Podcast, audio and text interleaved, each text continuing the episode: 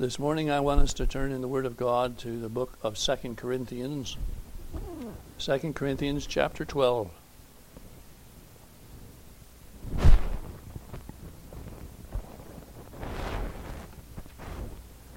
And here we have the Apostle Paul speaking from his heart about his enduring the fiery trials and the various sufferings and sorrows and things that the Lord allowed him to go through and offers words concerning himself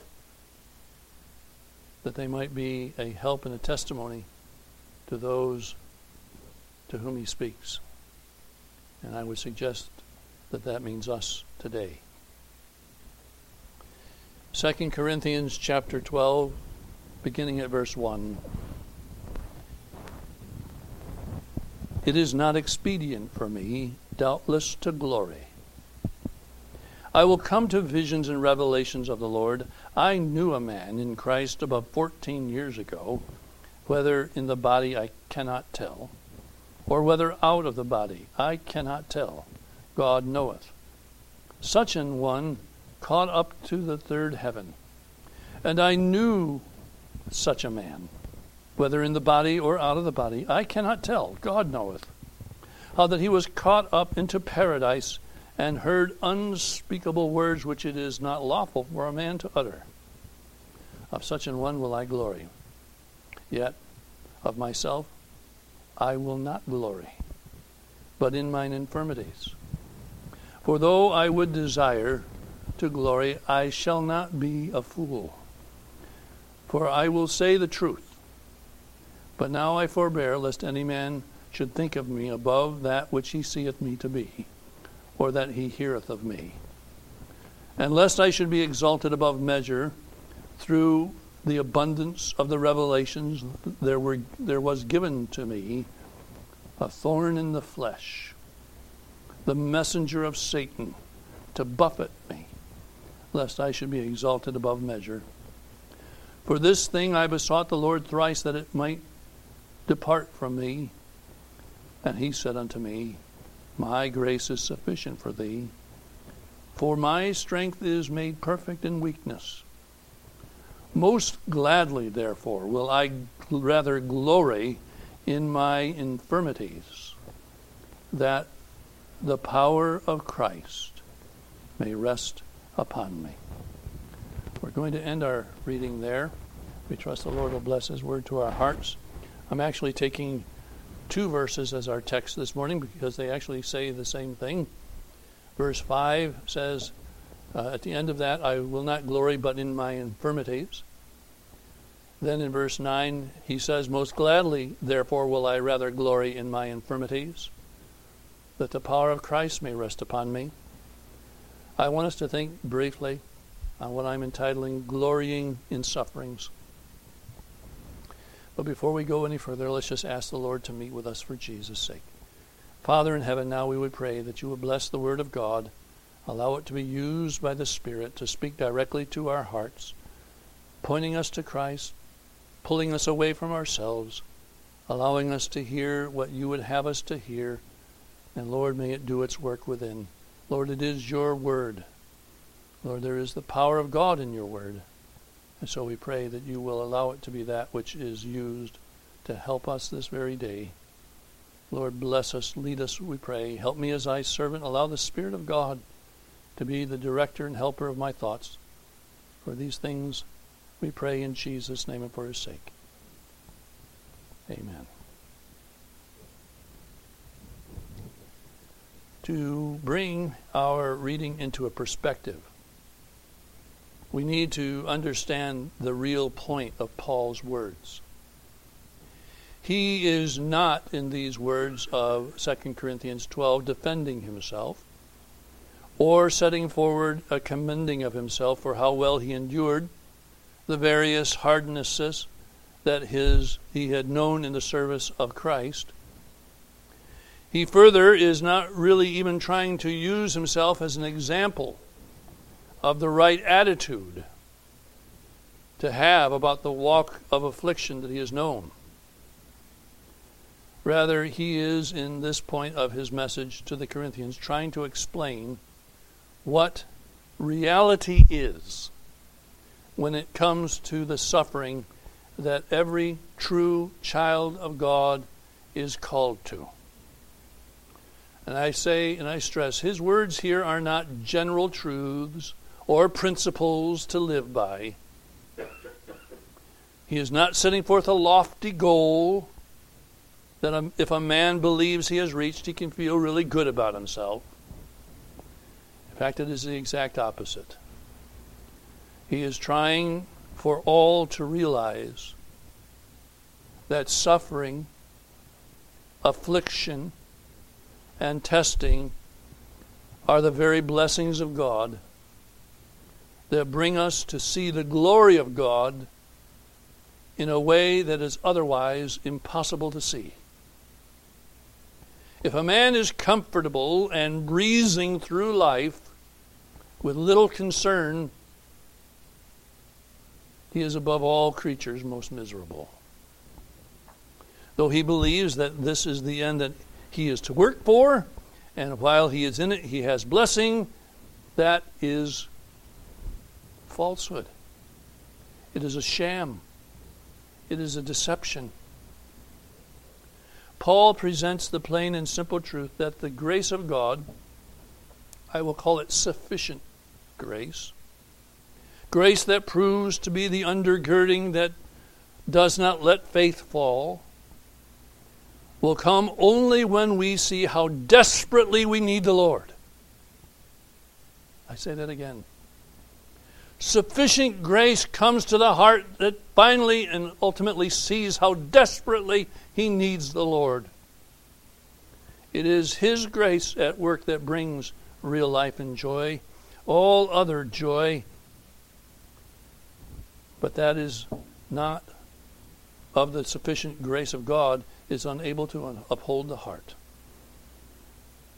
It is the joy of Christ that comes through the means that Paul speaks of here that he commends. My proposition to you this morning is simply this the plan of God is that his people would know adversity. Let me say that again. The plan of God is for his people that they would know adversity and that the suffering would bring them to know his sustaining and satisfying grace, in fact, to know him in a way that no other means can bring. So Paul says to the Corinthians something that is somewhat amazing, doesn't seem to make sense to anybody but the man who really understands what it does.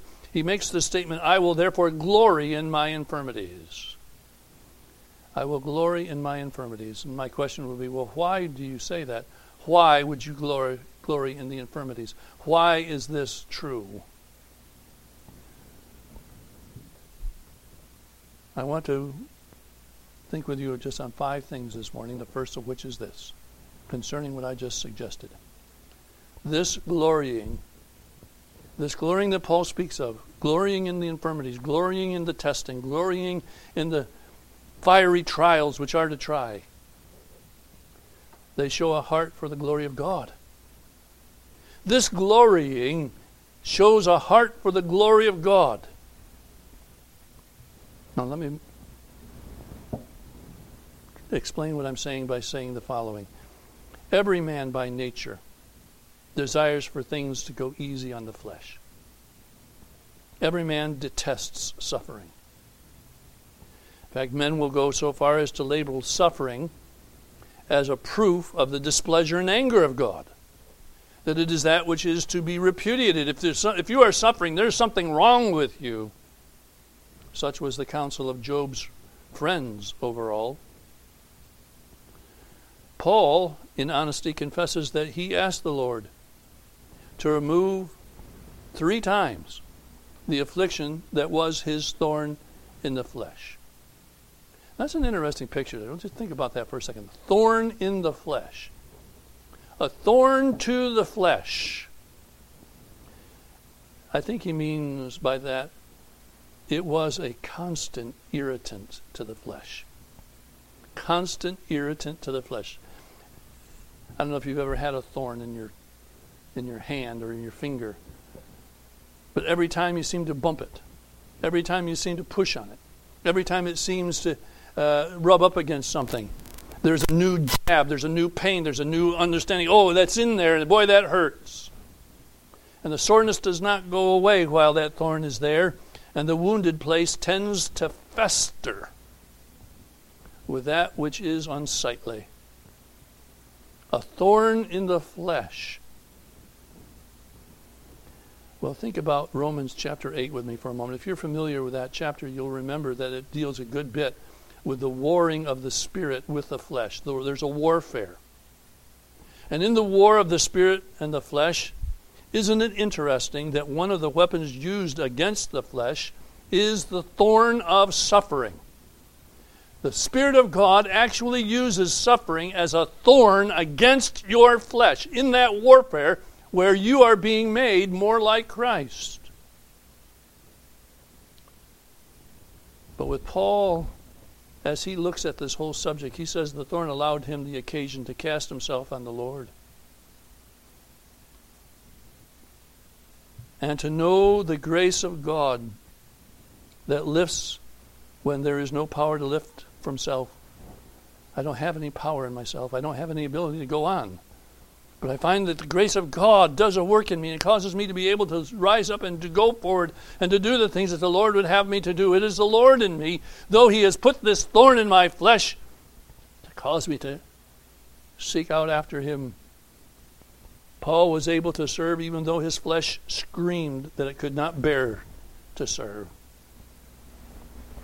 But the point that Paul is saying is this this thorn, this suffering, this affliction, this trial that was so unpleasant to the flesh, brought to him a sight of the Lord's love and faithfulness with a clarity that he could not have had in any other way.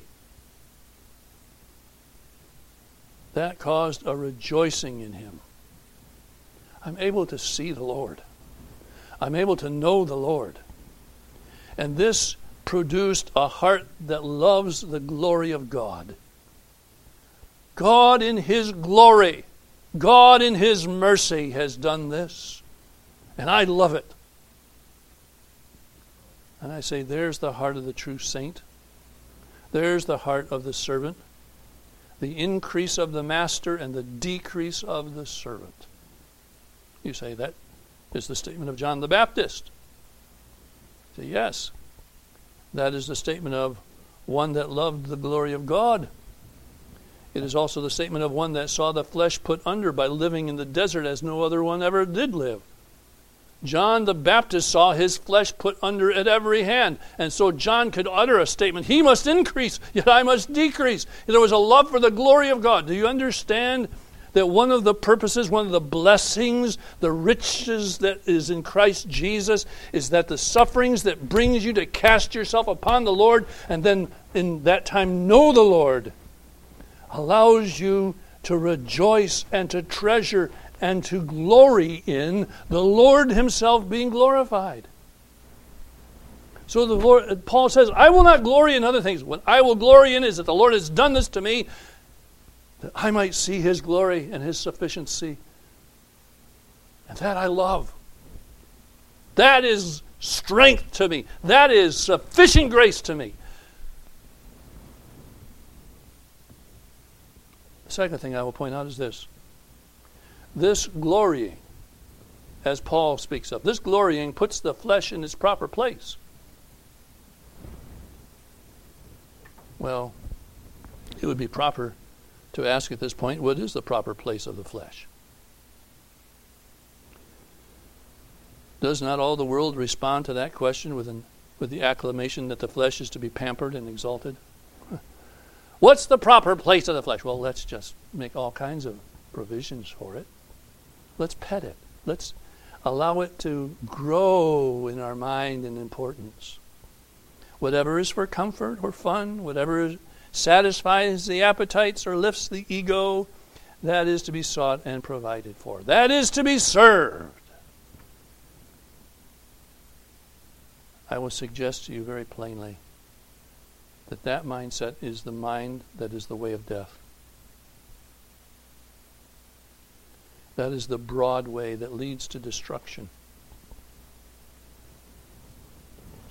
But many there are that have convinced themselves that this is the path to happiness. If I allow what pleases my flesh, what pleases my life in this world, what pleases that, that's how I'll be happy. It's the broad way to destruction. And Paul is preaching diametrically the opposite to that but rather he's saying the place of the flesh is for something else.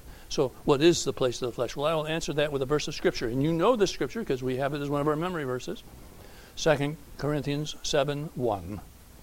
Having therefore these promises, dearly beloved, let us cleanse ourselves from all filthiness of the flesh and spirit, perfecting holiness in the fear of God. See, how does that tell me what the place of the flesh is? Let me think, have you think with me. What does this say? We are to be cleansed. Where does the dirt and filth from a cleansing go? Well, you say, down the drain. Exactly. Exactly. Yes. It is put away, not to be brought back. That is the thought. Let us cleanse ourselves. Let us put it away. Let's not deal with this anymore. Let's not have anything to do with it. And I think what Paul is letting us know here is that sufferings, God given sufferings, help a man loosens, loosen his grip on the flesh and makes it much easier to see the flesh, as it were, go down the drain.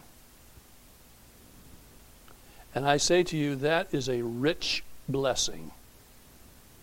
When God brings you to the place where you say, I don't care about these things anymore. I don't care about the things of the flesh. They're all false. They're all hollow. They're all just a facade. It's a sham.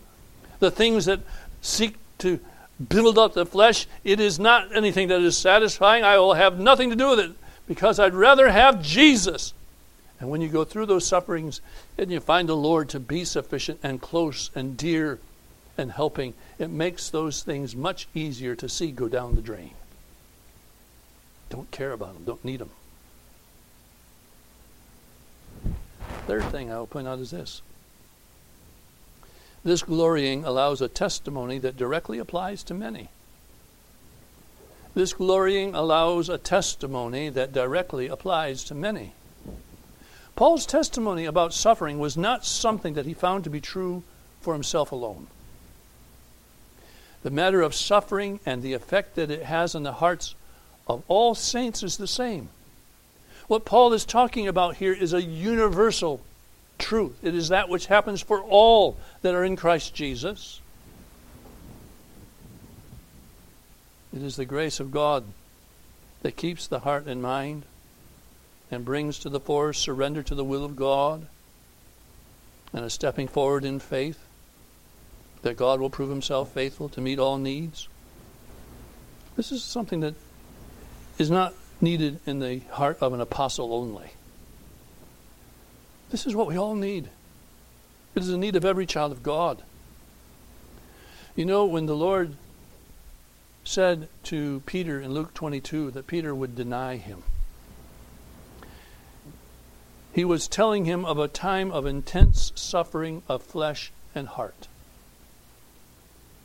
Simon, Simon, behold, Satan hath desired to have thee that he might sift thee as wheat. There's the picture. He's going to sift you as wheat. Intense suffering. But when thou art converted, strengthen thy brethren. The great heartache that Peter knew because of his denial of the Lord was something that I believe Peter the, the sorrow, the heartbreak was to remain with him the rest of his life. But the Lord told him that it was this very thing that once experienced and put under the blood would enable him to strengthen others who suffered. You say, did it work? Well, I will have you look with me at 1 Peter chapter 4 where Peter, in commenting on the very subject at hand, says in verse 12, 1 Peter chapter 4, Beloved, ah, the brethren, the people that the Lord said he was to minister to, Beloved, think it not strange concerning the fiery trial, which is to try you as though some strange thing happened unto you. But rejoice. Yes. Suffering it's not strange, it's common. But rejoice, inasmuch as ye are partakers of Christ's sufferings, that when his glory shall be revealed, ye may be glad with exceeding joy. There it is. The purpose of suffering, the glory of God, and the joy of the saint. That is to be kept in mind.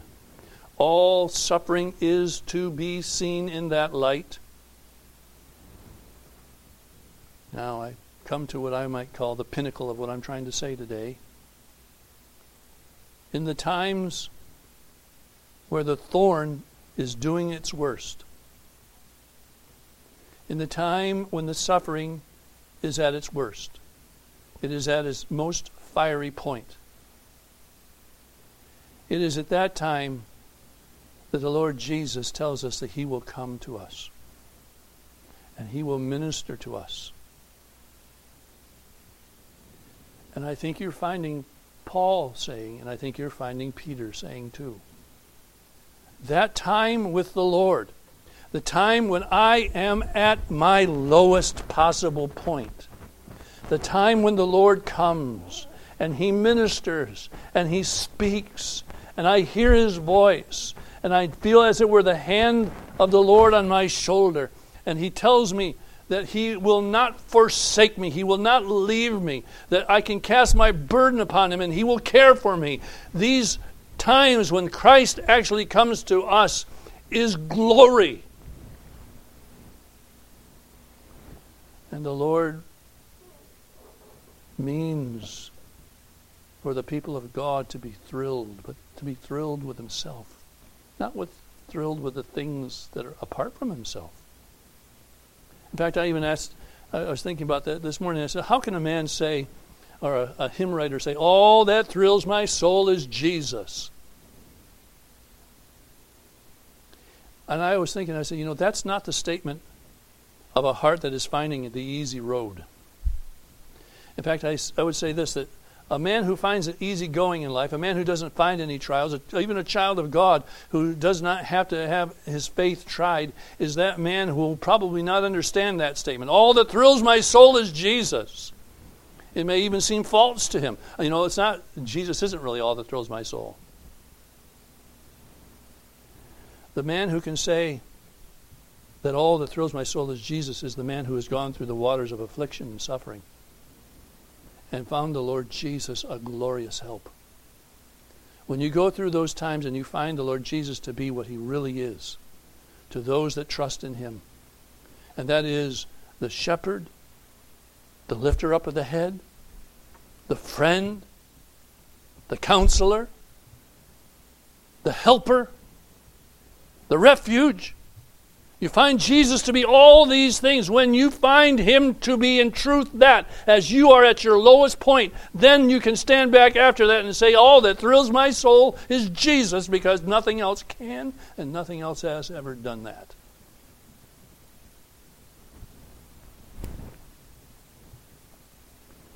Well, number four. This glorying, as Paul speaks of, this glorying in infirmities shows a kindred walk to that of Christ. It shows a kindred walk to that of Christ.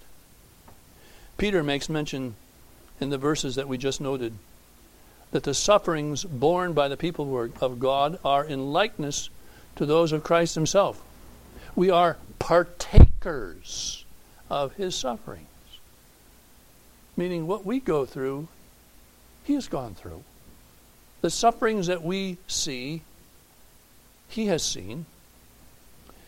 When Isaiah says of the Lord Jesus that he is the man of sorrows and acquainted with grief, it is not saying that the Lord only knows sorrow and grief from that day that he was crucified. He looked upon us all that we were uh, poor and needy and full of sin, and he took our sins and sorrows on himself on that day. No, that's not what it means.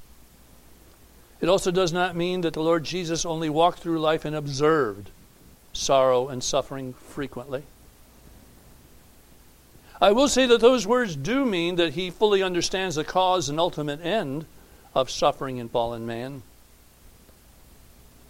But the truth is that the Lord Jesus walked in suffering all his days. All his days, his living the perfect life was a life filled with battle and defeating the powers of hell. The Lord Jesus fought against the enemy of our souls every day. He was well acquainted. And you know, that simply tells us is if a man is going to go on with Christ, he also will know the same battle.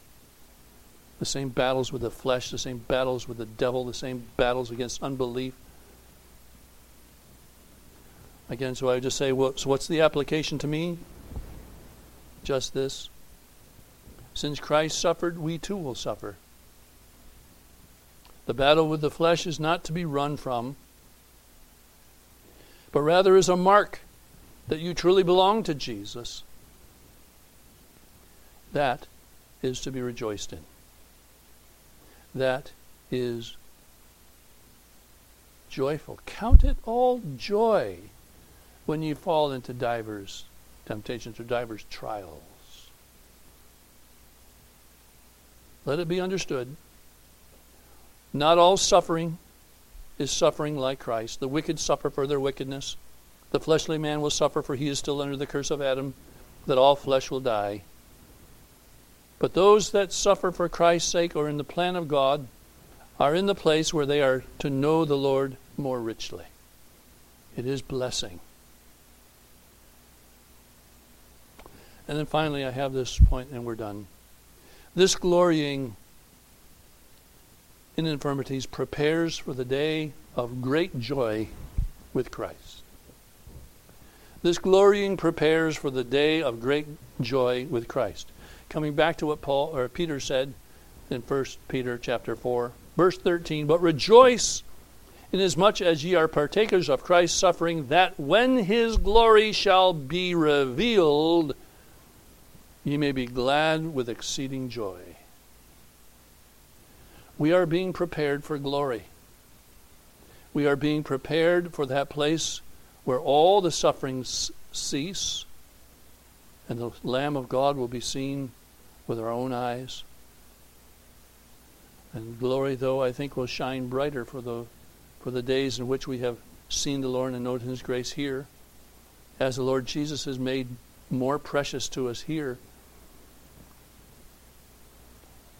my mind seems to think it might be even sweeter on the other side when we see Jesus. But I don't know how that can be really. I mean, theologically, when all of my sin is removed and my mind is completely renewed, and all of the things that were besetting me and uh, affliction to me, when they're all removed, how could things be more sweeter? I don't know. But it just seems that, that if I walk with the Lord Jesus and find him to be sweet here, oh, how much sweeter it might be in that day. I take my thought from this, you might be glad with exceeding joy. Your sufferings are preparing you for Jesus. It is given to you, a wedding gift, if you will, not only to believe on Him, but to suffer for His sake. You say, that's sort of a strange idea. Oh, yeah, it is. A gift from the hand of the bridegroom to the bride. Here, I'll give you one of my choicest gifts suffering. Why does that seem a gift? Because it'll bring you closer to me. It'll bind us closer together. As you suffer, you'll find me to be more and more and more and more. If you weren't suffering, you wouldn't know this. But because you are, you're going to know this. So, my bride, rejoice in this. I prepare you for that day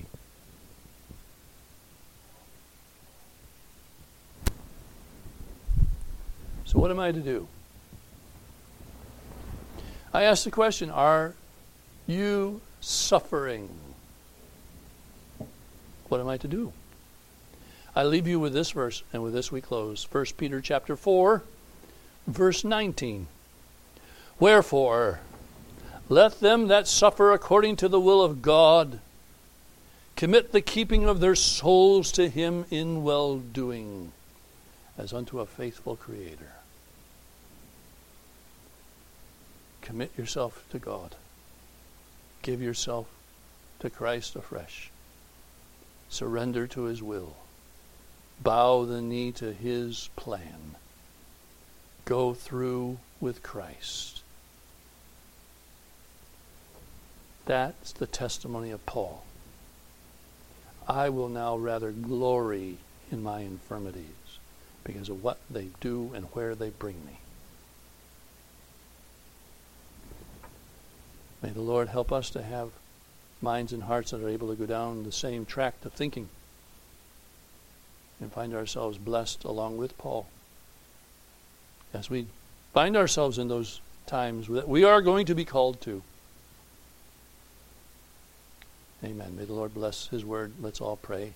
Father in heaven, now I pray that you'll bless this word. Pray that you'll let it be that which remains in us, causes us to understand that you are not blessing us when you give us the easy road. You're not blessing us when you give us all the things that we want. But Lord, you bless us when you bring us to the place where we must come to you, even in the place of a desperate situation and heart. For Lord, then we find you to be all that you are. Lord, seal the word now to our hearts. Allow us to know the Spirit of God continuing to speak to us today. Walk th- through thy day with us, we pray. In Jesus' precious name and for his sake. Amen.